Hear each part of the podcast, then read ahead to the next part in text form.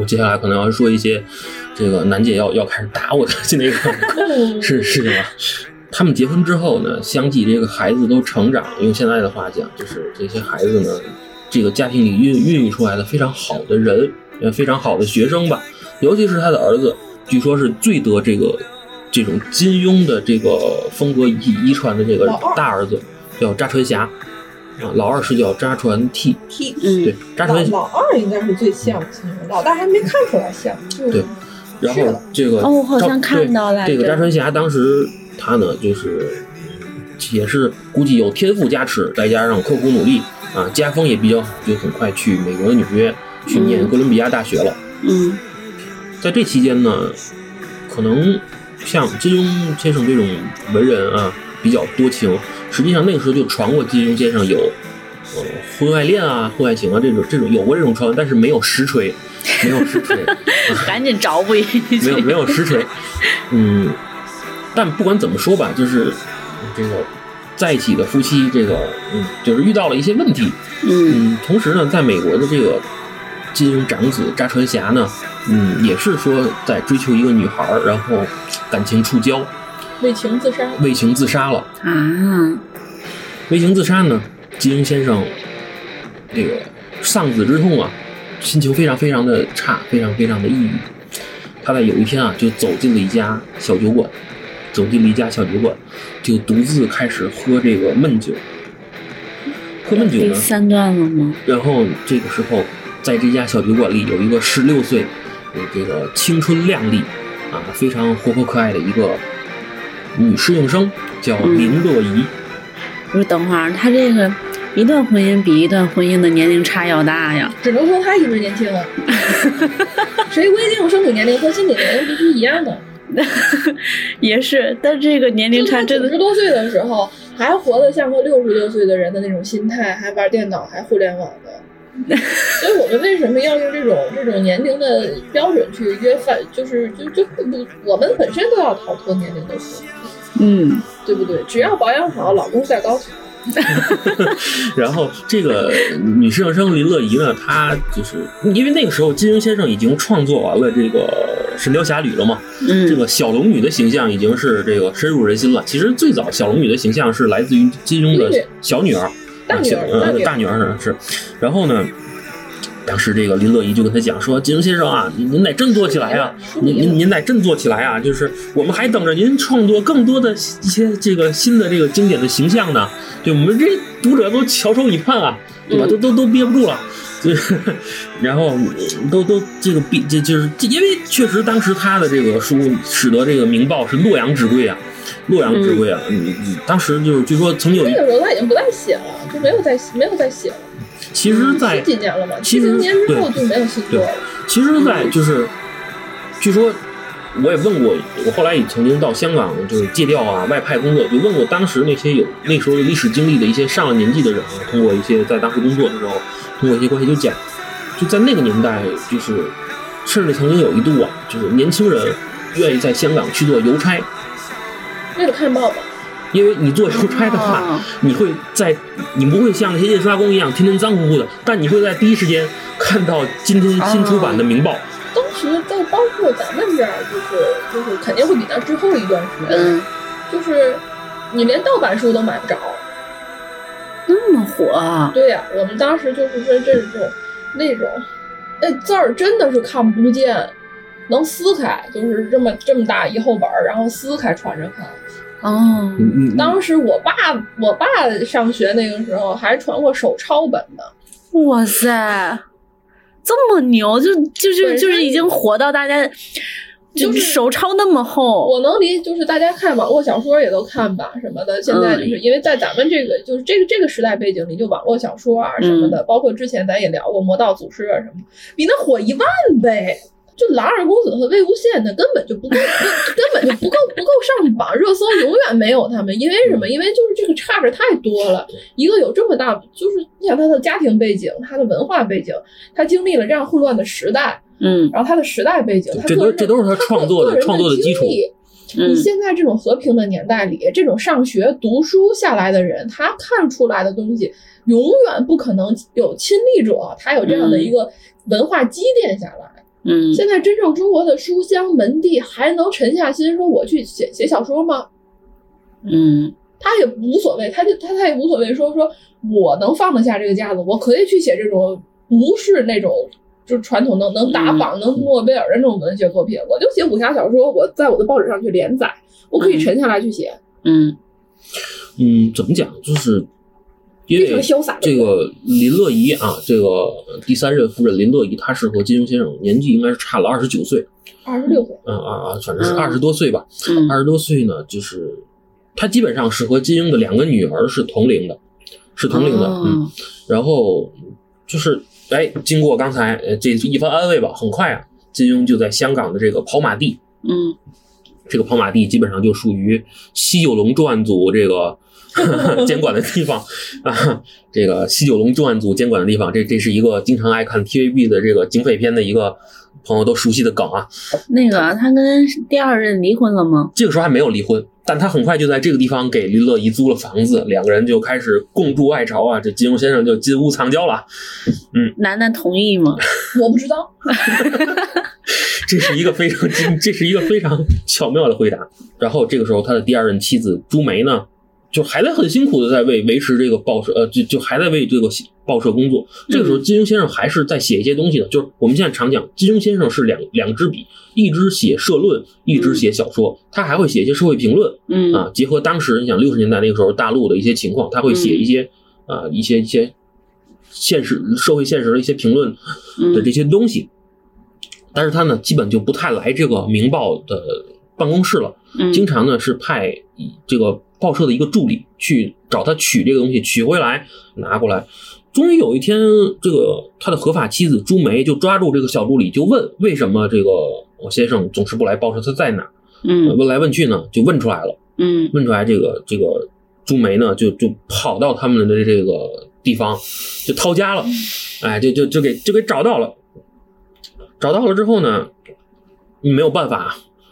就两个人就提出离婚呗。嗯。但实际上呢，我后来研究了一下当时的香港法律，嗯，大家如果有印象，知道这个呃呃香港，你像霍英东啊，和还有赌王这个何鸿燊，嗯。何鸿燊呢，他们其实都是娶了好几房他妻子的嗯啊，都都是合法妻子。嗯这为什么呢？因为当时香港是属于这个英国殖民地嘛，但是对于民法，尤其是这个婚姻这一块儿，实际上还在并行这个大清律例。尽管那个时候大清已经灭亡了，所以他是承认这个一夫多妻制的。嗯实际上，嗯、对吧？就是从法律程角度讲，金庸先生是，哎，是他是可以这个同时啊嗯把这个姑娘也娶进来的。但是呢，因为他们都是受了现代教育的，尤其这个朱梅，朱梅她是毕业于香港大学，受过非常非常好的这种现代的呃这种高等教育的，嗯那就没有办法，就提出离婚了嘛。嗯呃，离婚之后结束了这段关系呢，金庸先生就和这个第三任夫人在一起了。但是在离婚之前，这个朱梅女士她就提出了一些要求，提出了一些要求。你要知道，这个时候，因为他和金庸先生已经是有了四个孩子了，嗯尽管有一个孩子在美国呢，就是已经已经已经已经离开了人间。嗯，他提出的这个要求具体是什么呢？首先，我要一份财份财财产补偿，对吧？嗯，这个并不过分啊。很合理嗯以以现在的这个想法来看，也不过分。嗯，然后呢，第二呢，就是要求这个她的这个丈夫啊，金庸先生，就查良镛这个人，以后不能和任何女人再有孩子。就是他娶了哦这个妻子之后，他也不能和她有孩子，这就要求这个林乐怡这个十几岁的这个姑娘嗯要去结扎这个输卵管。所以后来他们是真的是没有孩子的。但是金庸不止这四个孩子吧？百度上就这四个，对，目前是没有再发现新的线索。哦，是吗？嗯，就两儿两女，他就是这四个然后然后确实就是他的这个林乐怡后来也没有和他就是再有这个新的生命的诞生吧，嗯。就可就从这个角度讲，他实际上就是就是接受了嘛。后来呢，在一九九八年的十一月份的时候，这个朱梅朱梅女士呢，就是他的这第二任妻子，嗯。嗯，是因为肺病的扩散，就是就是在香港这个湾仔的一家医院就去世了。嗯，与此同时吧，在那个时候，金庸先生呢正在和这个他的这第三任妻子这个林乐怡在游山玩水啊。嗯你想，这个九八年的时候，因为当时九七版《天龙八部》的热播，金庸先生已经基本上就是已经是名利双收了嘛。嗯嗯，怎么讲？朱梅女士在去世的时候还是晚景非常凄凉的。嗯，她的这个死亡证明，最后是医院的员工代为领取的，她的子女啊，金庸她的前夫都没有去领取这个东西。嗯，到后来呢，多年之后吧，金庸先生在一次这个访谈节目里，也都是面带愧色的去说，他的原话是这么说的：说我对不起朱梅，嗯我作为丈夫啊，并不成功。如果可以补救的话，嗯，我希望呢，我可以对他的这个朱梅的一些亲人啊、朋友更好一些。嗯你可以想象啊，就是朱梅这个人，她是对于对于这个，就是用现在话讲，就是一个现代的独立女性嗯啊，这就是非常决绝的一个人。就包括在此之前吧，因为嗯，他们离婚之后，还会去参加那个《明明报》的一些同事的婚礼。嗯嗯，曾经有这个《明报》的一位编辑婚礼的时候，他们两个人都去祝福。婚嗯礼结束之后呢，金庸先生就上去问，就是说我要不要把你送回家呀？嗯这个时候，朱梅女士只回答了三个字：不用了。嗯、嗯你就可以看到，哎，这两个人，嗯，最后分开的时候吧，还是还是挺挺让人感觉，哎，就是没有那么好聚好散很很感慨吧。也不能说没有好聚好散，就是是说，其实你想是在长子去世的这么一个时代，就是这么一个时期，嗯谁都没有一个好心情。嗯，而且就是如果你说的是真的，如果维塔说的是真的，那那也不是一个好的事。对，分开的理由嗯但嗯无论怎么说吧，就是金庸先生这三段婚姻在他的这个人生当中，应该说都是意义深远的。尽管他在第三段婚姻的时候，他可能已经之后已经没有去大量的创作嗯作品了，但是我们都知道，对嗯就但是我们都知道，就是金庸先生他怎么讲，他这个有非常对于自己的作品，他是有清晰的这种历史的责任感，因为他知道他的他的书将来一定会传世，所以后来他做了这种大量的修改，做了大量的修改，这个融进了他新的思想。也包括其实他当时的背景啊，因为他好多作品不都是连载嘛，嗯连载就有一个催稿的这个情况，他有的有的时候就这个东西可能是前并不前一天晚上写的，并不是他潜心去思考的，可能就是嗯有的时候创作，他是就金庸先生也说过，后来其实就不是他去创作人物了，而是人物告诉他他要怎么发展。嗯，包括他的这些婚变的经历呀，他中年丧子的经历呀，让他对于人物的一些创作，他有了更深的感受更深的思考，思考对吧？你比如这个，包括像《天龙八部》中间会有一段时间是倪匡代笔，对倪匡还跟他说，主要是就啊，我把阿紫写瞎了，瞎对，他所以他会回去。他其实一开始对段誉的塑造也不是想最后是怎么着，他他因为在到最后他的那个时期已经开始他的思思维变化就挺大的了，和他嗯最早期的那种情况就不一样了。金庸先生他自己曾经自述过，他的书中的所有这些人物，他最钟情的其实是段誉。为什么呢？他认为段誉博学多才啊，嗯英俊潇洒，嗯然后呢，呃，重情重义，同时又爱国忧民，对吧？没有那么多欲望，这个嗯身上呢又没有这种欺压人的霸道，嗯然后呢，嗯、总是给人留有余地，然后 对吧？总的来说就是多情，然后这个不滥情，风流不下流。是跟他比较有点像吗？应该也不算。也不算对对，嗯那你想就就因为其实我很喜欢段誉，嗯因为他是什么呢？我就觉得他最可爱的点就是在最后鸠摩智，你看鸠摩智一开始就是就是段誉的所有，基本上段誉的所有艰苦的事儿都是因为他，就是这个和尚把他揪出来，然后又打又就又又又虐待什么的。到最后鸠摩智跟他道歉的时候，段誉说了一个就特别让人感动的话，嗯。就说没有大师把我带出来这段经历，嗯，我是不会遇到王姑娘让我最后我们家有天成的。嗯。那他把所，因为他本身段誉就是信佛，嗯。那他把所有的这个不好的际遇和这个这个过程，其实都变成自己人生历练的一部分，就嗯整个融在生活当中。对所有人经，不管他经历了什么，其实他对所有人还是比较抱以感恩之心对，对，其实聊到这个《天龙八部》，就是你能明显的感觉出来，就是在早期他还没有进行精修那个版本中的《天龙八部》啊，金庸先生年轻的时候，他是我们中国人讲究自己的精神内核，经常是要去讲我们的这个一些思想来源是儒释道，就是儒家、道家，还有这个呃，还有佛家嘛。嗯，然后金庸先生早期是对于儒家和这个道家是非常推崇的，所以从他的作品里到最后，你也会看到，就是基本上他对于少林寺啊 这个和尚这一派没没给没有没有塑造过什么好的这个正面形象。尽管他后来在他后来晚年也是去礼佛信嗯信奉佛学，但是因为你前期这个已经都塑造好了，你再怎么往回找补呢，也找补不回来了。嗯然后道道家呢也是对吧？很多这个九零后的男生童年噩梦啊，这个尹志平，啊，这个这个就就是啊，他对于道家的一个塑造。但实际上，尹志平历史上确有其人。丘处机他们都是有的。对这个这个北京西城区有一座寺庙，那个他的这个对修建的这个道士就是历史上的那个真实的尹志平，在北京市西城区啊，白马寺嘛应该是对。就所以就是说的，因为他的这个历史积淀让他就一直写，但是其实他年轻阶段或者是哪个阶段，他有自己的喜好，他他根据自己的喜恶去把这个东西表达出来，那就有他喜欢的这一部分正面形象和反面形象。嗯呃，但其实他多数的这个东西都是说说那个，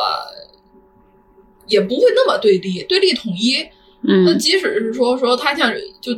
像那个令狐冲呢，所有的几大门派一开始都去围剿啊，怎么着他？那他其实最后还是令狐冲还是冲出来，就整个把这个中原武林都都保护起来啊。就总的还是说说，即使世界上就跟魏无羡一样，你知道吗？即使你们都看不上我，但是最后我该出手的时候，我也不会看着你们颓下去。他还是说侠之大者，就是我的格局和你们就不一样，你们的格局是门派，而我的格局是中原。对，差不多是这样。就是怎么讲呢？因为金庸先生他一直是积极的、积极的入世。就是你想啊，他包括他写《鹿鼎记》是封笔了嘛？那嗯，最后韦小宝和康熙就看韦小宝不是后来就跑了嘛，对，然后康熙就四处找去找他。找他，嗯。然后韦小宝不是到了一个一个岛上，嗯。然后康熙坐着船去找他，嗯。然后说我在这儿挺好，我就不跟你怎么着，然后说那咱这岛不能没名字，这岛起个名字吧，这岛钓鱼岛。这就他的观点，嗯，就说从那个时候他就是我们家的，你还有什么好说的呢？嗯。嗯，包括他有这么多包括这个这种梗我们它是就是暗梗，很很细的东西对，就是你你知道康熙年间的事儿。就是七十年代、八十年代、七十年代、八十年代，就是金庸先生当时因为创作这十几部小说，有长篇小说，有中篇小说，对，包括写一些这个社会评论，他在香港已经是名流了。嗯后来我们讲七十年代之后，香港这个政府为了惩治这个他们的几个警察腐败，成立了廉政公署嘛。金庸先生曾经被特邀到廉政公署的社区关系处的市民咨询委员会去工作，去工作，因为他能就是他是就是当时香港非常有影影响力的这个华人嘛，嗯。由此呢，他和当时香港的港督麦理浩是是比较熟悉了。比嗯较熟悉之后呢，后来我们就是到了八十年代，我们这个改革开放之后，这这个新中国呃这个这个我们这个邓公去和这个英国的撒切尔夫人去谈这个香港回归的问题嘛。嗯在此之前呢，这个他曾经这个撒切尔夫人曾经去邀请这个金庸先生做了一次大概四十分钟左右的面谈。嗯在在这个面谈里啊，撒切尔夫人是希望金庸先生啊作为一个有影响力的港人去支持这个英国的这个嗯这这这个他们的这个诉求的，但是金庸先生他就有这种极大的爱国情怀，他就讲说，首先呢，我是一个中国人嗯啊，这个香港是中国的一部分，大概表达了一个这样的意思。第二就是，你们当时已经说好了吗？九十九年归还，如果你们到了九七年不归还，那你们是没有信用啊，不符合他的这个价值观念。对，不符合他这种侠之大者、为国为民的这种一贯的价值观点。嗯其实他的作品和他本人，他还是他他其实主线就是民族大义，嗯，他如果心里没有这些，他其实也写不出来那样子的东西。来。对嗯他其实这个民族大义，就从他的生平和他的作品都能看出来，他每个主人公其实到最后就是政治观点非常端正。嗯包括就是说说为什么就不管是新中从战乱时期到新中国成立到现在，咱们也一直能拿出来说金庸的东西，那怎么怎么就他一直他的这个这个民族思想非常团结。对，你就想吧，金庸先生在他的这个十几部作品里的这个巅峰之作《天龙八部》，就写写乔峰，写这个侠之大者为国为民，我就觉得，就基本上写到乔峰这儿，你就已经到了顶点了，不可超越了。他是想他他当时说过，他说《天龙八部》应该是他他跟倪匡两个人一块儿写的。嗯呃，他其实主角呀、是那个萧峰的，嗯。他一直想把这个人物塑造的特别好，但是一开始的基调就是一个悲剧人物。嗯。然后倪匡呢就更喜欢段誉，嗯。就所以就开始那一支也也是写，其实也不能叫更喜欢段誉吧，就就就没有没有有了没什么两条主对线对，其实这是三主角的嘛，啊，如果对，还有那个虚竹出来的稍微晚一点儿，对，从这个就是作品创作的角度讲，就是你像他这种三主角并线往前走，实际上本身他创作的时候就很符合将来改编电视剧的这种作品基础了。嗯而且呢，就是他本身对剧作也非常了解，对他曾他曾经在他曾经在在这个优秀的电影公司里做编剧嘛，嗯嗯，就是嗯，他很很清楚将来我这个作品如果要改编为影视作品，就是将来的那些标点签上就是文学家，人企业家，他是有商业头脑的，对他知道他的这个文学作品后期的这个影视价值。对我们嗯我们讲这个《天龙八部》，就是金庸很多的，其实金庸很多的这个作品里都有一个这个主题，就是这个主人公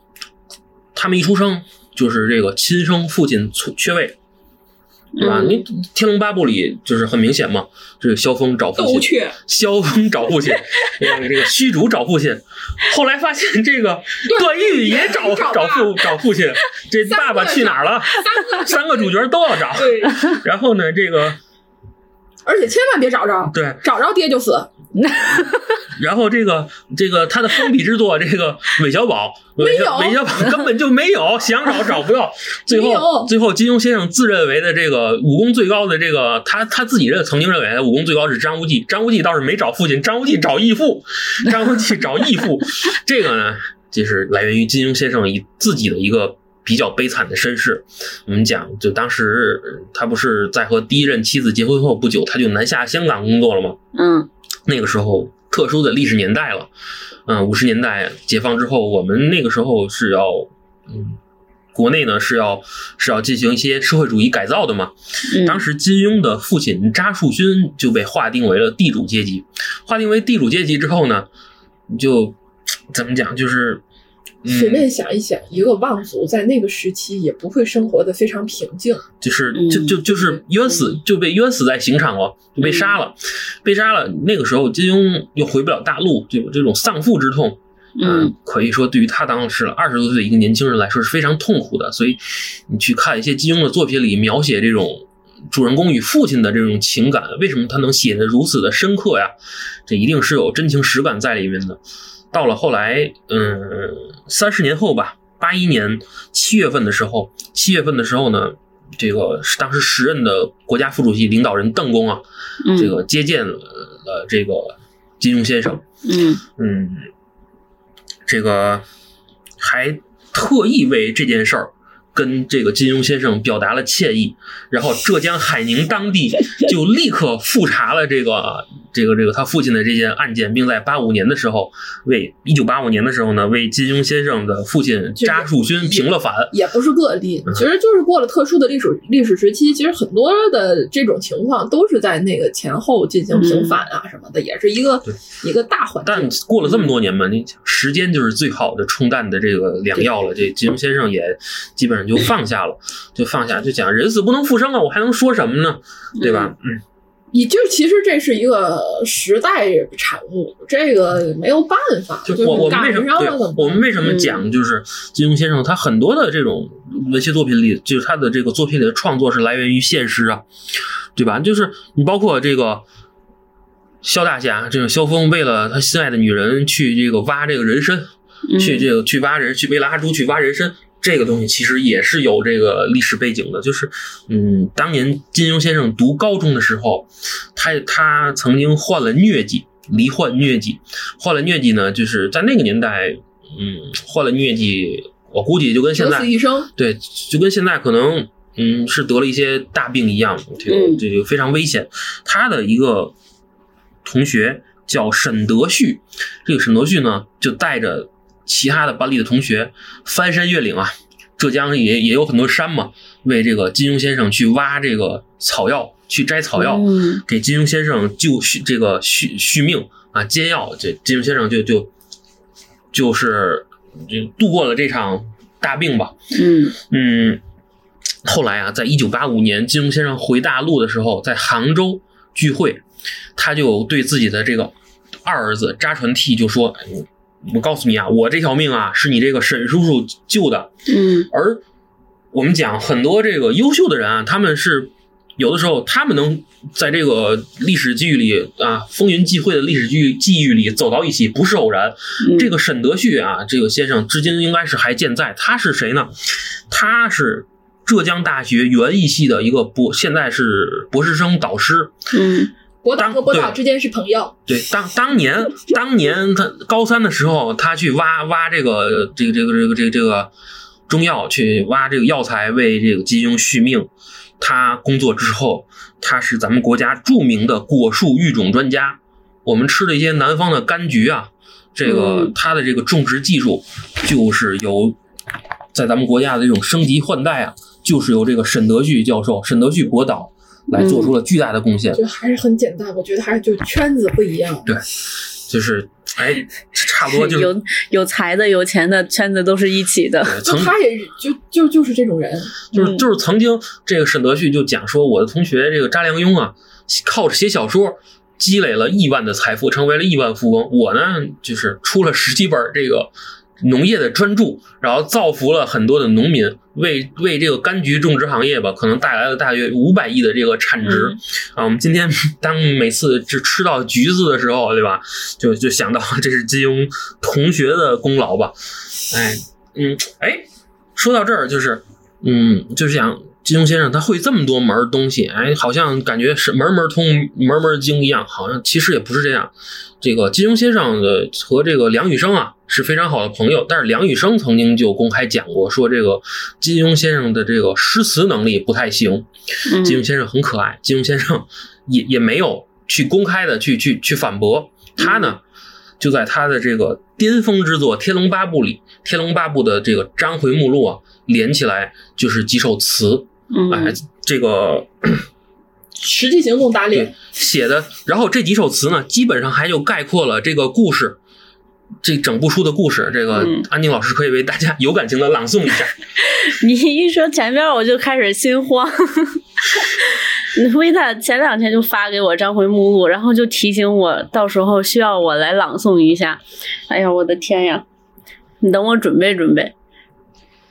我找到朗诵的好办法是，我要听着别人的朗诵来朗诵。哎，这个各位观众老爷不是各位听众老爷可以这个哎注意听一下。因为就是我一般来读东西，可能跟跟我自己性格也有关，我可能读的都不会有什么荡气回肠的东西。但我觉得他这个《天龙八部》里面不能都是一些很温温柔柔的，肯定是有一些因为它是三天《所以天龙八部》，我觉得为什么说是一个比较优秀的作品？它是三条主线，嗯就是嗯你喜欢荡气回肠的，就把萧峰扔给你；嗯你喜欢稍微情情爱爱的，就把段誉扔给你。就是你喜欢什么，就把什么扔给你。嗯，这个就是《天龙八部》比较可爱的地方。所以就是。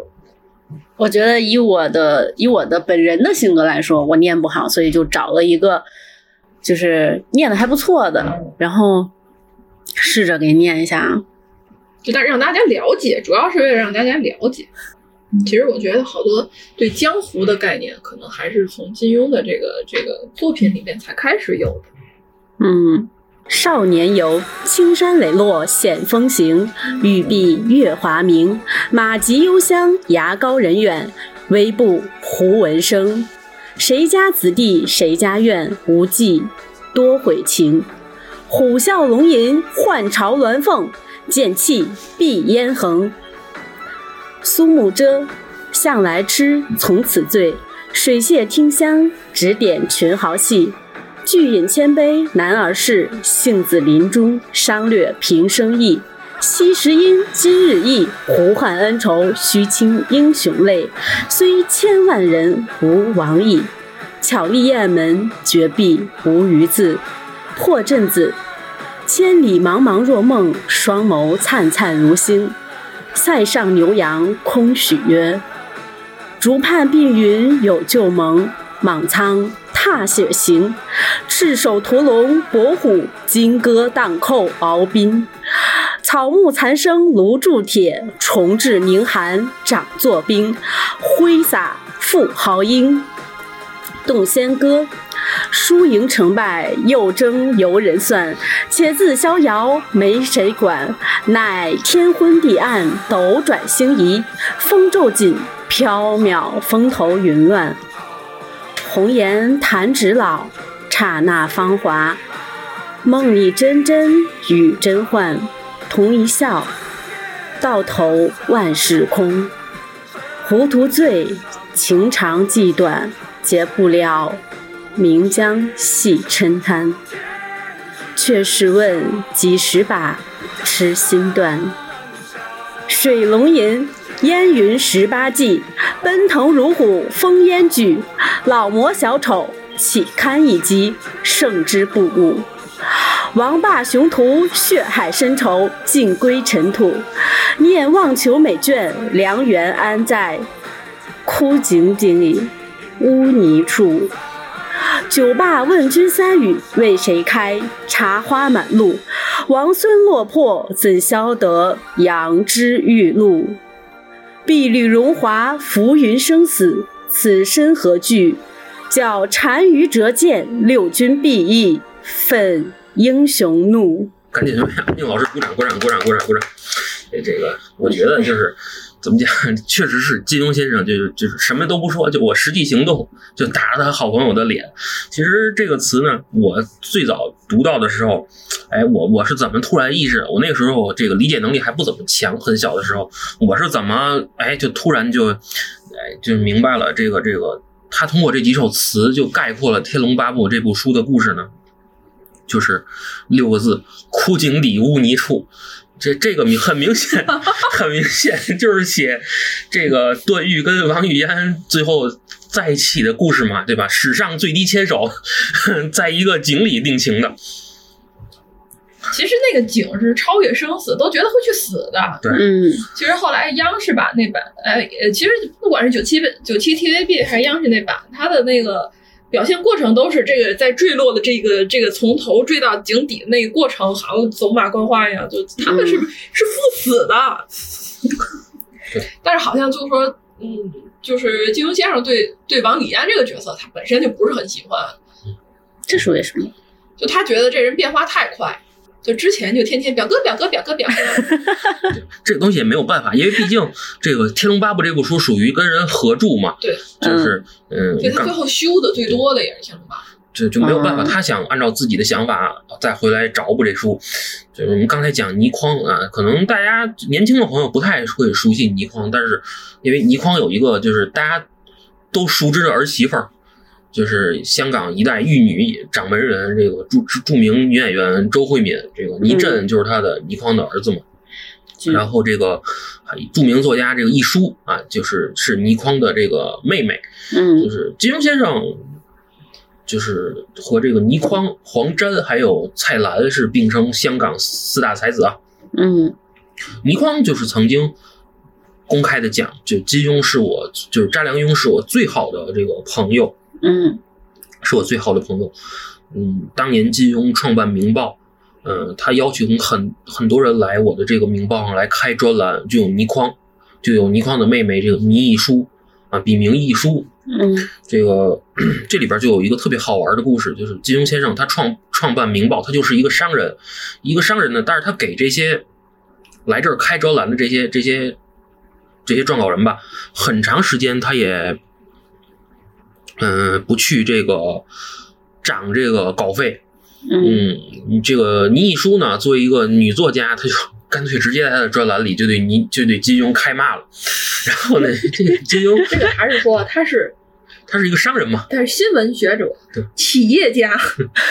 文学家，对，然后作家，但是没有关系，金庸照样把你这个东西呢登在我这报纸专栏上。然后这个倪匡呢也去提这个要求，这金庸先生就讲哎呀，你理解理解我吧，这个我这创办一个企业，对吧？各种费用都很多呀，这我也没有办法呀，对吧？我给你涨了，我给不给别人涨啊？对吧？说很难办啊。但私下里呢，他有他知道这个倪匡的一些爱好，比如倪匡爱喝酒，嗯爱喝酒爱到什么程度？在古龙的这个葬礼上，倪匡一个人几乎就喝完了这个古龙生前所有的这种好的藏酒。你这个这个这个倪匡爱摄影，这个这这大概有他这就是爱喝酒爱摄影，这都很费钱的这个爱好其。实就是老伙伴之间的相处，对嗯然后这个金庸先生就私下谈里钱就伤感情了。金庸先生就私下送他好酒，送他这个哈苏的摄影相机，啊，嗯也很贵的东西。哎，就表现了金庸先生非常非常可爱的一面。然后这个本身就是一个非常丰富的人，这个四大才子然的话嗯也不会有这种丰富的作品。这个四大才子里边，可能最早离开这人世的，零大概零四年、零五年的时候吧，黄沾，这是香港非常非常著名的这个词作词作家词作家，他大概也为十四首金庸的影视作品，呃，填了这个这个填了这个就是怎么讲，就是配乐的这个填词。嗯金庸先生就是黄沾先生，他最满意的这十四首里是汤镇业主演的第二部这个《天龙八部》里面的词。那比如呃，我我不太记得名字了，我嗯后面要说的是，但金庸先生最满意的就是黄沾填词的《沧海一声笑沧笑》。海一声笑，啊，这是个名曲啊，对，这个这这这是酒后之作，酒后的名曲就啊，喝多了，然后就其实就这一句，但是这一句就把整个江湖都给你说出来了。嗯大道至简嘛，就就你不你他们当时不需要特别花里这不是胡哨东西。我的话，这当时他们几个人就是真的就是说，就这一句才是江湖。但是这一首真的是太经典了，对呀、你仔细想，那歌词什么都不复杂，嗯，但是其实这个就是流传的也是最久，也是最经典的。对，嗯，然后最后就是蔡澜，就是我们可能最近这些年熟悉蔡澜，就是各种美食节目上啊，这个蔡澜先生就是很可爱的一个形象出现。嗯，金庸先生自述呢，就是除了他的第三任夫人林乐怡之外，蔡澜是他一生之中结伴同游、行过最长旅途的人。蔡澜他是一个食评家嘛，写食评的啊。现在在北京啊，在天津我不知道有没有有这个蔡澜点心铺啊，这个就是蔡澜先生的这个 IP 开的这个就是嗯吃饭的地方呃餐厅。但是金庸先生后来也曾公开讲，就是只要是蔡澜啊，你说好吃的东西，我是绝对不吃的。很对非常可说老伙伴闹之间，老伙伴之间的那种戏谑。哎，他他的那个金庸先生的二儿子，是不是也是关于美食方面的？对，就是在微博上你去看一些这个，嗯，像这个有一些这个美食博主，嗯，大概隔每隔一段时间就会发一张，可能最近两年因为疫情吧，之前就在微博上就会看到，哎，跟他的二儿子有这个合影出现，嗯啊，去吃一些嗯什么什么东西啊之类的，嗯，这确实是这样，哎，确实是这样，嗯，其实本身是一个很乐观的人，金庸先生本身是个很乐观的人，但其实他的作品里好多还是带有悲剧情怀的。他其实比较就都是往往都不太得志，嗯呃，就地位不低，但是没有很得志的这么一个情况。像就是令狐冲大师兄，但最后也是中间是并并不并不爽快的，并不不是多么就是开阔的一个一个状态。然后还有萧峰，呃一个一上来他的这个起步就是最年轻的帮主，嗯最年轻最大帮的一个帮主，嗯不是一个起步很高，但是越走吧越不得志的一个情况，都是一个悲剧的基调。是是这样。但最后还要返回来，嗯是这样，就是怎么讲呢？就是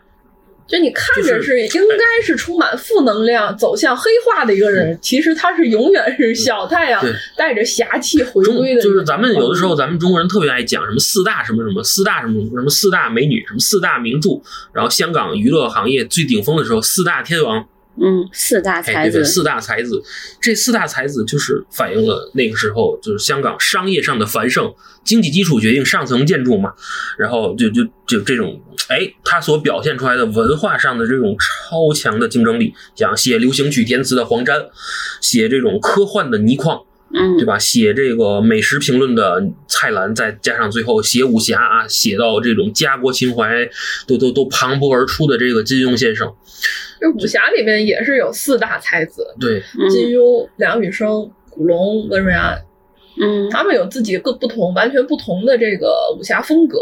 嗯。对，但是金庸先生的这个武侠呢，就是最容易被华人世界接受。对，而且他嗯。改编成，只要你这个改编的编剧，你不要这个有不要过于想要去自我发挥，你只要尊重原著，基本上拍出来呢，我们大部分金庸先生的人迷书迷都是接受的。时间顺序和逻辑架构，还有他的这个对于武功啊这种武功的描述，都比较好实现。对因为本身有三国还是说三国而且非常端正对，。而且本身原著它是达到了这种很高的高度了。就是我们之前讲金庸先生，大概在一九九九年吧，两千年那个时候得知这个央视大陆要去愿意拍这个金庸先生的这个这个这个著作的时候，改编的时候，他是非常非常高兴的。实际上那个时候，中央电视台的电视剧剧作中心，嗯，就是那个时候张纪中还在这儿工这个嗯跟在这儿工作，就是实际上他的这种制作水平，他的这种改编水平是比不上这个，比不上这个香港的，因为香港当时 TVB 已经有了一套套非常成熟的这种，就是工业就是工业上流水线化这种生产的模式了。嗯就实际上呢，央视虽然是你是当时是一个国家媒体、国家电视台，实际上你是你当时还是那种哎电视剧传播其实不是它的主要的对对对主主要的这个这个嗯工作。但是既然你提出这种需求，金庸先生是非常乐意的。他是以这种一块钱的版权费转让给了央视去改编这个《笑傲江湖》。当时是觉得是自己的作品受中国的主流政治文化接受的，嗯这这这种心态去来去做的。我就只是意思一下而已。对呃，就这就是属于还是说授权，但是完、就也没有这种先例嘛，就还是挺好的。嗯你就这么讲，随便央视打算拍谁的作品，谁都应该满怀期待的去接受。然后就是这就是后来我们都熟知的那一版的这个李亚鹏和这个周迅，李亚鹏和那个任任盈呃任不不是那个任盈是那个个许晴，许晴那版，笑傲江湖。嗯对。后来这个李亚个鹏和周迅是《射雕英雄传》。对，后来这个哦张纪中在接受接受这个金星采访的时候，好像啊不是接受鲁豫采访的时候，曾经曾经曾曾经讲过，其实最早这个这个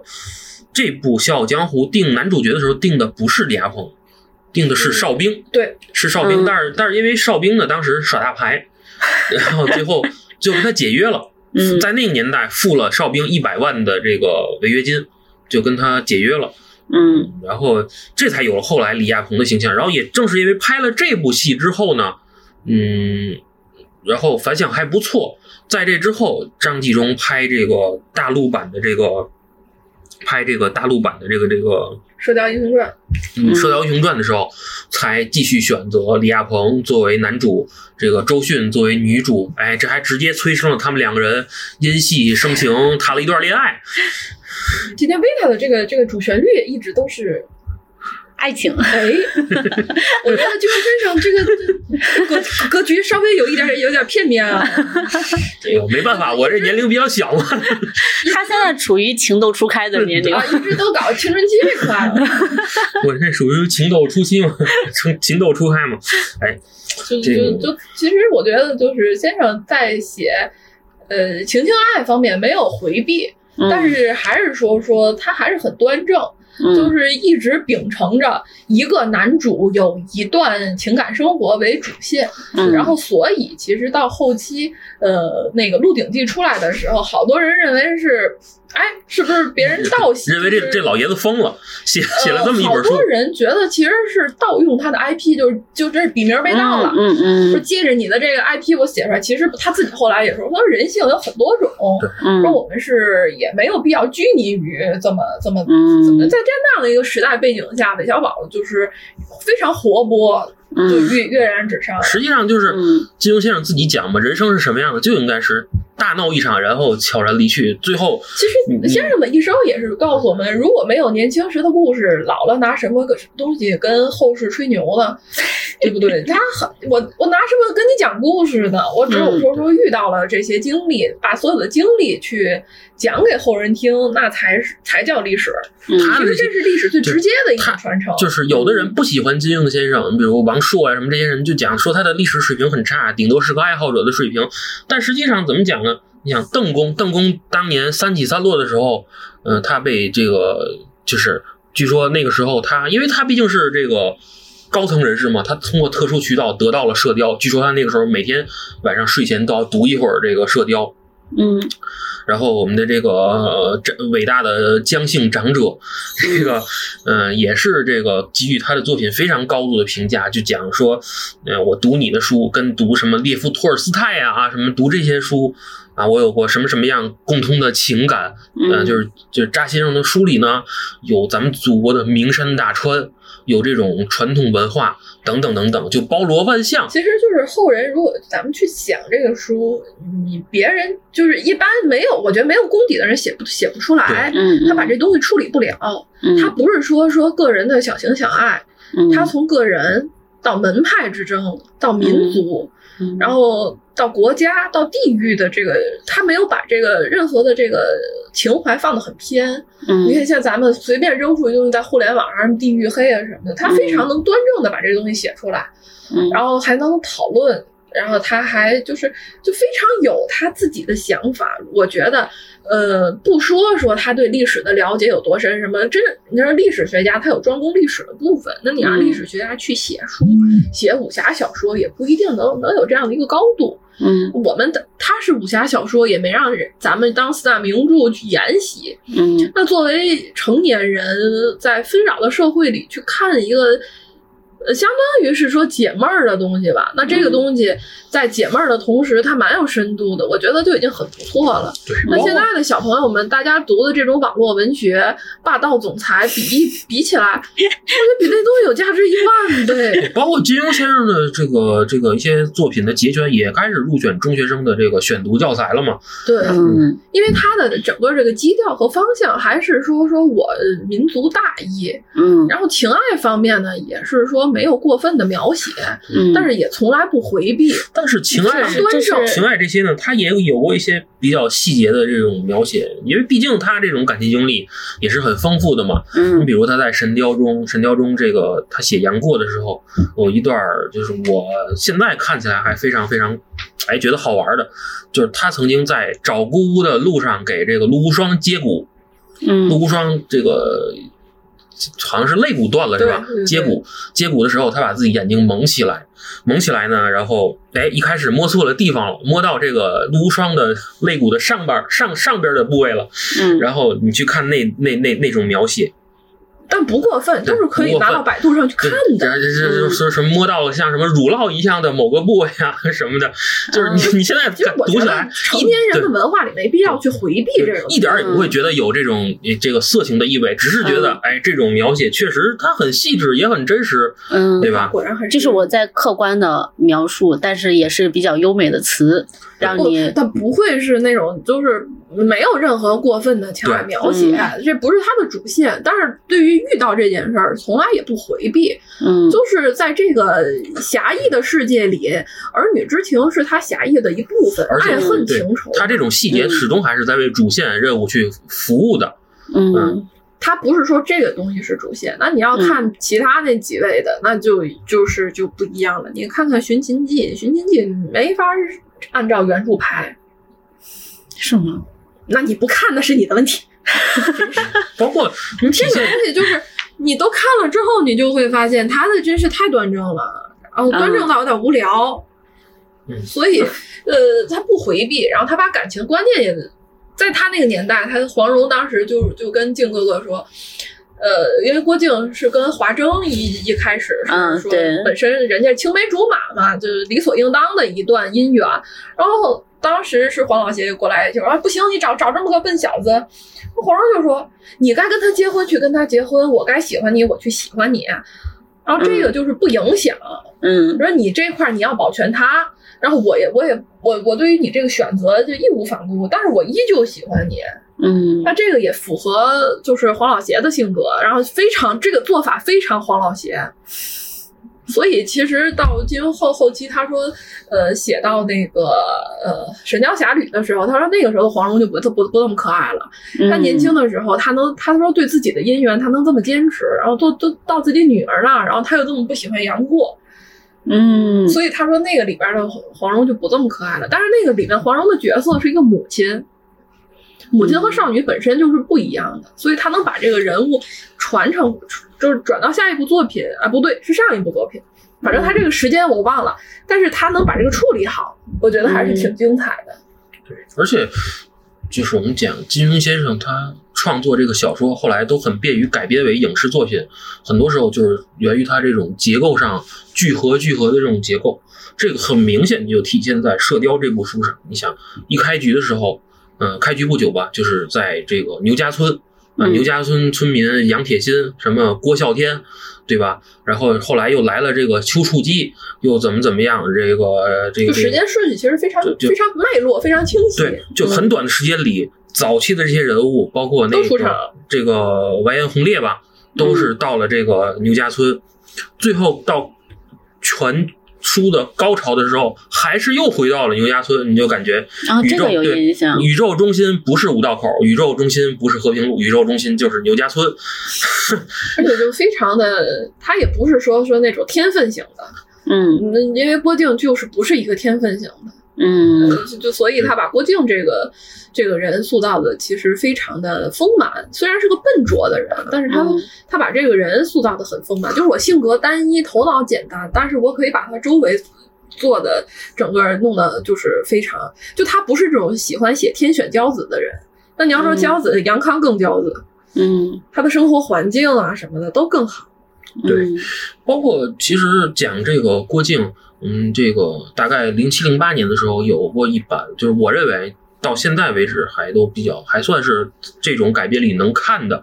这个一部《射雕》，就是胡歌和那个李依晨那一版，那一啊版当时就是就我觉得就本身这一版的塑造上。其实它映照到现实里，它也非常体现了金庸先生侠义的一面。我们都知道，这个胡歌他是一九八二年出生的一个这个上海演员嘛，大概是在零四零五年的时候，那时候那剧等他一年。对他出道，出道他当时连拍了两部嘛，拍了《仙剑》《仙剑奇侠传》，还拍了一部是什么？呃就是《天外天外飞仙》还是什么？就这两部电视剧就开始，就他在这个圈子里就有这一号了。他当时的经纪公司一直到现在都是这个唐唐人影视嘛，唐人影视当时就把他作为一哥去捧啊。我们现在也都知道，唐人影视就非常愿意拍这种玄幻类的这种啊，或者是这种古装类的这个题材的作品。魔改，哎，对，这个，嗯、现在再年轻的朋友可能知道，这个胡歌又翻红，是一五年之后他的这个什么阳光啊对。伪装者呀、什么这些上映，但大家可能不太了解的是，就是零六年的时候，胡歌那个时候二十四岁，正是事业的上升期。啊，用现在的话说，他就是一个小鲜肉肉嘛。嗯他当时就是遭遇了一场比较严重的车祸，顶流，对，哦顶顶流遭遇了这个车祸，他你去现在去实际上看他的脸颊的一侧还会有那种印记吗？就脸，就我吃饭的这个东西被这个划伤了，当时他是有这种毁容的风险的。在那个年代呢，很多这种嗯这种强势的资本、核心资本还没有进入影视圈儿。唐人呢，当时是几乎以倾公司之力去来打造这个《射雕英雄传》这部剧。这部剧当时因为讲其实我不喜欢那一版射雕，嗯但是我我说这事儿是主要体现金庸先生嘛，就是就当时愿意等一年，就是不容易。就是怎么讲，就是这个时候那个年代是你要拍这部电视剧，我很多地方的电视台来跟你预购，付你这个钱，嗯但因为你这个剧你要等一年再上，那我等不了。很多但这个 IP 大家都等，对很多很当时很多电视剧就已经决定，就是你唐人你要么换男主角，嗯你不换男主角，我这个剧就退了。嗯，然后这个时候，唐人这个公司就遇到了非常大的困难。唐人当时的总裁应该是叫蔡艺蔡艺农，蔡艺农就就是就坚决，我还是要用胡歌，我就觉得这个角色就是胡歌来合适。嗯他这么认为，他就飞到香港啊，去面见了金庸先生，嗯就跟金庸先生很坦诚的讲，我们这个公司现在的困难，遇到的风险。嗯因为金庸先生一直是对大陆的影视公司来改编我的作品，我是持有着非常大的热情的，很喜欢，对，很喜欢。嗯金庸先生就说：“那好，要不这样吧，我让他让他的出版社停止了他这个版权的这个下面的续签，嗯是从金庸先生那里，我愿意等你一年，我跟你免费续签一年这个版权的合同。嗯同时呢，他亲笔写了两个字条，第一个字条是给唐人这家公司的，大概就是就是克服困难、抵达大成的意思。嗯然后又写给金庸，写给胡歌一个字条，这字条是写了十六个字，就是说大概是这个度过大难将有大成，继续努力，终成大器。所以后来到了就一八年，当时十月三十号那一天，就是金庸先生去世的这个消息出来之后，那个时候很多娱乐圈的明星都去呃在社交媒体上有过一些表达。胡歌当时，哎，当时他就发了一个这个，就是一条微博，他的微博最后几句话大概就是这个云聚云散，聚散怎么怎么样，嗯。就是可见他当体现了他当时这个人非常哎一种厚重的情感，就是在他人生低谷的一个阶段，是有一个大师，有一个大师在提携他，嗯，再去挺他。嗯我我不知道当时金庸先生去世的时候，两位是在干什么，反正我当时是在加班儿，我当时是在加班儿。我妈妈都来安慰我，真的，就因为这件事儿，就是还是我这句话，他说怎么就按中国人的习惯上啊，这是一个悲痛的事儿，但是也叫喜丧了，毕竟这么大年纪，嗯呃，神仙归位的一个一个一个事儿嗯。但是我忽然就觉得，哇塞，这是江湖没了呀！现在想想还是非常难过。嗯，现在还有没事儿没事儿，这个其实还是还是还是喜丧。你说不可能说一直在，但是呃，因为而且作品停了这么长时间，呃，我对他的一个人的印象就是笑呵呵的一个老大爷，嗯这是重孙子辈儿的重孙子辈儿，就觉得还是很难过。哎呀，我的天！这个，哎呀，我看到这个楠姐，呃，刚刚一说的时候，我觉得前两个字儿，你你一开始说，我就看你眼睛里边开始有泪，然后我想不不应该吧，然后后来哎呀有，纸吗？有纸吗？就是就是这事儿，所有人都要去接受，那就是咯噔一下，就是是咯噔一下，就是怎么会就哎？因为每年其实都会有过生日这件事儿，嗯就就是呃笑么呵的，然后就是会有一个呃小新闻之类的出来说，哎，因为那没有作品了，然后就当时看的时候就会就会包括《越女剑》很短，都会觉得、嗯要么这个最后再看，因为反正嗯看完就没了，就会觉得非常的遗憾。那也不是想接受这个人就咯噔一下就先去了，这种这种感觉还是不好的。嗯而且吧，呃，在和不在是两件事儿。嗯呃，他的这个，就因为他写的江湖特别的快，就是“快意江湖”这四个字，就是他，我就一直觉得，呃老爷子在，江湖才在。对你现在别的意思就就没意思了呀。我也看别的书，也是很多小事儿体现他这种侠义心肠。你知道周星驰零四年拍《功夫》的时候，他那个《功夫》里边儿就是借嗯他就是没没不是拍金庸这个，但是他借用了一些金庸的元素，比如比如杨过呀，这是什么这些名字好多。东西，其实你像当时港片里拍，他都不用说我整个拿着一部作品去拍，像《笑傲江湖》之《天山童姥》，我随便的揪出来一个人，这个人的人生脉络展开，它就是一个故事。嗯我觉得这个也是他这个作品比较丰满和吸引人的地方。嗯，因为这个金庸先生对周星驰是星爷一直是非常觉得他很不错，觉得他就是演这个韦小宝最合适的人选。然后当时拍完功夫之后呢，因为他有大概有有这么几处是用了这个金庸先生的元素，比如这个杨过呀，什么其他一些，主要是一些人名啊和武功招数的名字，他就提出跟主动跟金庸先生提出来，因为我用到你这个东西了，嗯我就要嗯我就要付你稿费，我就要付你稿费。哎，老先生不会在乎，老先生不在乎，不在乎，但是周星驰一定要坚持。最后呢，就把这个剧本摊在他面前，找吧，找出来大概五六处这个和他这个金庸先生的嗯借作品用的借用的东西，就付给了付给人付给了金庸先生的一些一些稿一一一笔稿费。但你知道金庸先生干了什么吗？干什么因？为当年年底的时候是这个东南亚海啸嘛，嗯金庸先生收到这笔钱之后，直接就捐出去了。嗯。而且就我个人而言啊，就是从很小就开始读，因为我我爸可能之前借就是借书啊什么的，嗯。我我甚至说我自认全了，是因为看金庸小说开始认全。我从小学开始读金庸，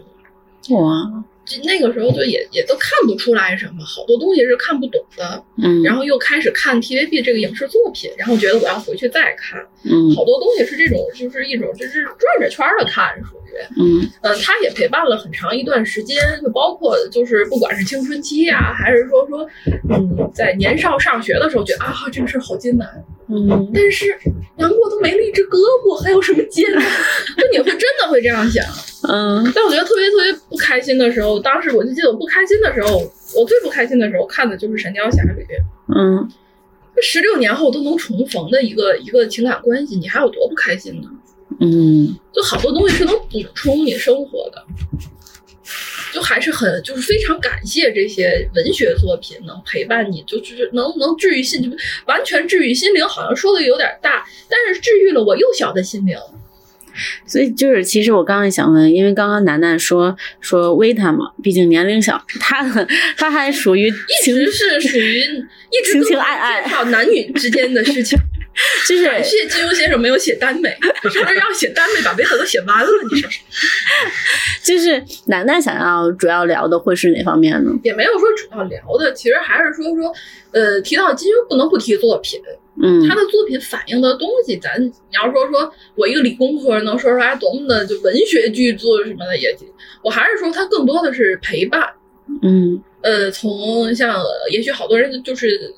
步骤不一样，可能接触的更多的是 TVB 的那些影视作品，但是大家嗯只要一聊到金庸，为什么能够聊起来？就是说，哎，你你你可能不知道金庸的，没有人不知道段誉和萧峰，嗯对吧？郭靖和黄蓉，嗯大家一提就是这种让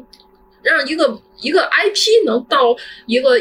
变成一个固定搭配出现的时候，你会觉得，哎，这个这个这个这个人是在历史上留了一笔，是有贡献的。嗯这个我记得一八年的十月三十号那天是周二吧，是个工作日，当时是大概下午五点钟左右，就已经有这个呃，有网传有网传说这个金庸金庸先生去世了。因为在此之前呢，这十几年里，每年都有人传金庸先生去世哎。对对对对对，这个这个曾经在零五年、零六年的时候啊，这个成都当地有一家这个就是这种商业媒体，就是这种都市报纸，类似于天津的《每日新报》啊，嗯。他们曾经是为了抢热度，那个时候纸媒时代，为嗯了抢热度，他们曾经是出了整整一个特刊，就是回顾金庸先生的一生，纪念，找了很多这个人去写一些专栏，然后呢，就把这个东西就后来发现这个消息是假的，就没有发出来嘛。这个报纸。到后来金庸先生真正去世的时候，这家媒体都已经不存在了，更不要说他有钱嗯把这个、可能对于他自己来说，我花了很大力气制作精良这个特刊再出版出来了。我记得那一天。就是得到这个消息之后，我当时这个就本来在办公室里，大家都很努力的工作，去哎去去去聊说这个工作的事儿，突然在当时就是一下子就大家所有的话题都是金庸。那天你打开所有的社交媒体，就是全部都是这个事情在刷屏，啊，各种各样的方式。晚上我回到家里，这个。这个这个这个，打开电视，央视十三频道啊，这新闻里也是讲的金庸，嗯，这个甚至在地铁里，呃，那个时候在北京，就是他的一些这个地铁的这个电视广播也在去滚动的播出这个东西，啊，有些人也在小声的去聊，你会真实的感受到，我们是可能不同年龄层次的人，不同的工作。不同的生活、啊，不同的就是一个人的去世是一个社会事件，但是呢，我们都在聊同样一件事儿。这个人啊，把他就像是一个纽带，把我们所有人都串到了一起。就这个就是这个这个感情冲击啊，我觉得比较近期发生就是袁隆平去世，嗯我会有就是对于我来讲会有同样的一种感情冲击，对就是哎呀，就是年纪很大了，神仙灰飞，你嗯完全就是这是一个不可避免的事儿，对吧？每个人都要活到死，嗯，但是你说难过吧，就刻骨铭心的难过，真的也说不上，但是所以觉得非常遗憾。嗯，可能当时在那一天，很多的这个呃再年轻一些的朋友还不太理解这种感受。马上在金庸出殡的那一天，这个漫威的这个 IP 的创造者斯坦李在痛就在你看这个在那一天我心里就完全没有波澜。在那一天去世，然后突然当时我记得就很多更年轻的朋友，他们用这个事情就理解了，呃一些金庸的爱好者的那种感受了。对，所以这是这是让人达到一种悲伤共鸣的一个一个一个不一样的东西，就好像那个就有漫画的，就是说那个画机器猫的那个啊作者去世的时候，就是再那那一批的人，对，这这就是我们今天聊这个东西，为什么要去聊这个东西？就是每年我们可能以后到了每年十月底的时候，都会想起啊，可能社交媒体上有人提起来的时候，我们的这个朋友圈里有人提起来的时候，都会想起啊，曾经这个华人的作家里，我们的这个小的时候的青春里，我们的世界观、人生观、价值观在形成的时候，有这样这样一个作家，他的这个作品以各种各样的形式在陪伴着我们成长。这就是他的意义还会陪伴着。就现在，其实你看《新的天龙八部》又在拍，嗯就这个 IP 一直在陪伴，就说明他这个作品是经久不衰。咱不知道以后的历史会怎么考验它，但是目前来讲，它还是符合现代人的价值观、现代人的历史观的。嗯呃，而且我觉得，嗯，因为现在各种网络 IP 的火爆，它一直在走得太快。那嗯如果是以，就像对前一段说冷门歌手孙燕姿一样，那现在其实年更小的朋友、年轻人可能拿起来一本金庸，还是和我当时。呃，几岁十几岁拿起来放不下手那个感觉是一样的，就是因为他那个、他这个东西，你现在看还是那么有趣啊，嗯还是很有意思的。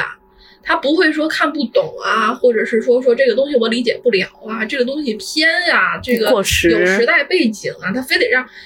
我不喜欢的作品就是你通过他学到了什么。我觉得作品给我们带来的东西就是你通过它潜移默化的学到就是就像我们小学的时候学一些课文，讲完就讲，哎，这个这个这个文章反映了当时作者什么什么样的思想。其实有时候很简单，可能作者本人也没有想到，是你后人再结合你当时的情景去叠加的东西。其实你看先生写的，就是我当时他，我其实最简单的就是我就是为了让我的报纸销量好，我的这个连载。我刚开始是为了我生存的需要，对但是因为他本身的观念就很端正，他的这个文化积淀就很丰富，所以他所以他的你这种娱乐的形态出现来的这个作品，带给你的这个精神世界就非常丰满。我觉得这个是比较棒的地方。嗯包括像我们做职场活动，我从来也不希望是一个严肃的活动。那我希望的都是大家在呃互相玩玩闹闹，嗯不一定玩玩闹闹，就比较轻松的一个氛围里。嗯哎，我知道了点不一样的，知道了点我以前不知道的，嗯就不要把东西都搞得太严肃。是严肃的严肃文学很难让人坚持下去，嗯而金庸的东西让人是爱不释手。它有严肃的地方，但是它的表现形式并不严肃。对，就这个东西，我觉得你讲，我当时看《天龙八部》，都能最后会我去看《易经》，因为我特别喜欢段誉，然后段誉就说说啊，他就会《易经》，然后通过《易经》，然后什么什么，然后我觉得，哎，我就想去知道这东西是什么。你会多多多往后去探索。如果有一个人跟你说啊，你去看看《易经》吧，我肯定会说你是不是有病。是的，这个就是说，就类似于买周边，嗯金庸的周边是可以深挖的，金庸的周边是带给你文化和不一样体验的。嗯那我觉得不是说哥哥们不好，但是哥哥们的周边可能没这么有用，嗯，就比较肤浅。不能叫肤浅，颜值即正义，对不对？就是带来的快乐不一样。你十几岁的快乐，如果在几十岁的时候忽然觉得还有价值，那个东西，我觉得就是先生的书能给我们带来的快乐。嗯我也喜欢颜值即正义，但是十几岁的颜值即正义，到了几十岁我都忘了当时的颜值那个那人叫啥了，嗯，就是瞬间的快乐。嗯，其实像之前每回啊，真的是每一回大家聊到金庸的时候，基本上都会是男生。你像上一期，基本上都是男生在聊，请的嘉宾也都是男生。就是不管是在录节目的时候，还是在私下里面聊到金庸，聊到《天龙八部》及他的这些一系列作品，我都会问大家一个问题：你们为什么会喜欢？就是我其实之前是一直不理解的，就是就是因为这个，我们想录这一期节目，给大家一些我们的感受和答案。武侠小说是以男性视角和男性的主就是为主的这个武侠环境，这是没问题的。打打嗯打打闹闹的，毕竟还是男孩子喜欢的。嗯但是他的这个嗯金庸塑造的这个女性角色也都非常精彩。嗯有好的有坏的，但他坏的也不是纯坏，他都有自己。你像，就真的唯一纯坏的就是阿紫，但是他坏的有理有据，因为他没有童年，他的童年就是他不如果不这么坏的长大，他是不能长大的。嗯，你这个每一个女性角色都很精彩，也很活泼，你那看都很非常可爱呀。像之前就是不管是私下还是线上聊，呃所有跟我聊的聊金庸、聊那个作品的这些人都没有打动我说让我再去看一看这些作品，看看电视剧。看看小说，其实之前我来看这些电视剧，就真的是看个热闹而已。它在我的眼里跟其他电视剧没什么区别，它只是一个电视剧而已。就是所以，今天跟维塔聊的时候，我也问他，我还是想问你为什么会喜欢金庸，会喜欢他的作品。但是今天我觉得跟跟你们两个都聊完了以后，尤其是跟楠楠聊完，因为之前我就我就总跟别人说，其实我特别喜欢跟楠楠聊天儿，就是你身上就带一股侠气，这可能也就是因为很小就开始看这些书，对，所以就是对你还三是观塑造的过程中就已经加入了这个所以我说他对我有一个陪伴的陪伴的作用。呃我看小说可能最多的，从我开始看小说，因为我我其实以前我爸总说你怎么不爱看书呢？你说啊这这东西，我开始看小说其实就是金庸的武侠小说，嗯，让我觉得它是有故事感、有连贯性的。所以我真的是这一次今天录，我才真真切切的感受到了说，呃，为什么会有这么一批人那么喜欢金庸及其他的及他的作品，然后他的这些作品也不仅仅只是说。就是一个影视作品而已，甚至说只是一个虚构的人物而已。它带给这些读者、这些书迷，它有一些什么样子的影响？今天才是真的感受到了一些，而且今天有有安利到一些。因为我觉得？就是武侠小说不是特别好入门儿。嗯我非常幸运，就是一开始可能看到的就是金庸的武侠小说，就是让你觉得可以入门了。之后我才开始看古龙，才开始看文人安。老实讲，就是完全不一样的风格。但是你在熟悉了这个武侠的世界里，觉得就是你脑子里构建出来江湖之后，才能明白其他的其他人嗯手手就是笔下的江湖为什么可以是这这种这种思想。嗯就好像就是你知道粤语之后，你才能理解啊，为什么粤语歌能够传唱一样，那个旋律还是和还是不一样的。嗯，就好，但是我就一直没被言情小说打动过，可能也是这个顺序的问题。今天今天这期节目录完啊，就是安静老师就要回去赶紧下单，或者是找这个电子书的这个金庸全集就要去读了。呃，非常容易上手，非常容易看进去。那最推荐的第一本入手，呃，《射雕英雄传》《天龙八部》《鹿鼎记》都可以。就是是他的这种原著的小说版。对对对对对，我觉得就是，呃，比较比较有节奏感，然后和历史贴近的情，而且就是矛盾，就是说从文学作品上的矛盾冲突特别明显，嗯就还挺挺挺畅快的看起来。然后《鹿鼎记》就比较愉快，嗯然后就是那个那个时代背景，大家清宫戏看的多了嘛，那个时代背景也比较容易容易带入接受什么的。包括是像《天龙八部》里面大理、西夏，你能把中国地理版图你能排一下。然后说当时说为什么就那个看什么那个张张无忌那是啥来着？《倚天屠龙记》嗯，嗯那《倚天屠龙记》说为什么这帮人都打到光明顶了，然后最后咔嚓一下就被打败了？你从中原地区走到光明顶去，是不是？青海你走到那儿，整个人就体力就没了，然后出来打个喷嚏你都躺下了。血槽已空，对呀、就是这一路你就就把这个版图弄出来之后，你发现这真的是挺有意思的。嗯嗯，有的时候你们有不理解的地方，然后你再自己去查一下，你觉得哎哦，原来是这样。其实就跟看《红楼梦》一样，就是你看这东西里边有什么什么什么什么，就包括红楼去复刻红楼里面的菜呀、或者是诗句啊，或者当嗯你才会知道。然后也我以前看《红楼梦》就觉得，就是尤其看电视觉得挺正常的，然后哥哥嫂嫂、姐姐妹妹的。后来你看完书才知道，啊，原来是女生宿舍里混入了一个男生，好奇怪。就总会有自己不一样的地方，我觉得还是，但是现在节奏就生活节奏和生活压力，让你没有这么长时间可能去看的，要偶尔拿出来看看、读一读，这种陪伴感还是挺不错的。我觉得比网络小说的陪伴感要要现实一点。嗯，我们今天呢，就是也是想跟两位书迷。两位金庸的书迷和人迷呢，一起来聊一聊，回忆一下，纪念一下我们金庸先生。嗯、也是，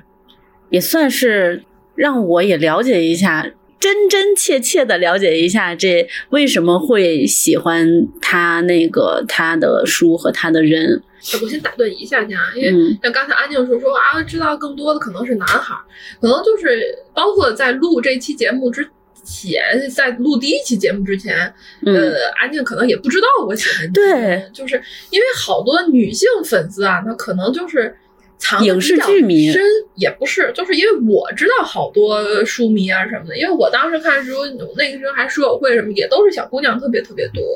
嗯，就是男女比例基本比较持平。我是基本上没有听过我身边有金庸的书迷的。就是呃，可能就是大家自己看自己的，就分享的这个、这个情况比较少。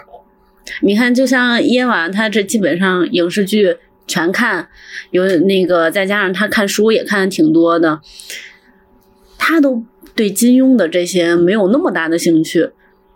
我就觉还是还是说说，就是你要看了，大概可能就会跟也不好说，也许在他修养身体的这这这段时间里，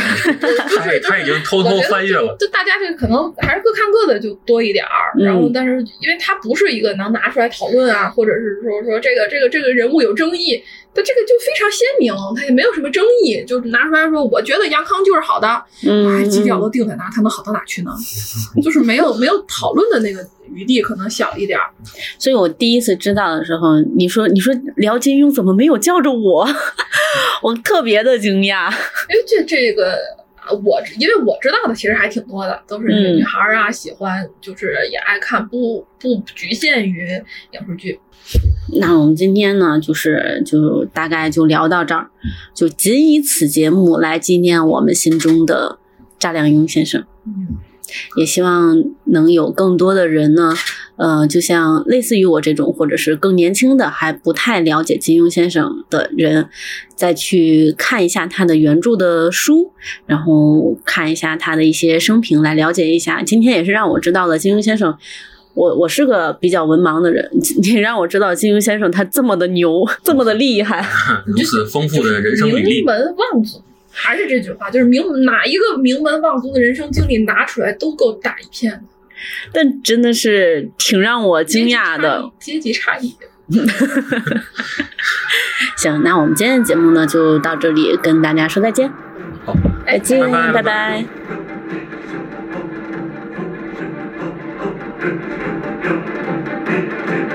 换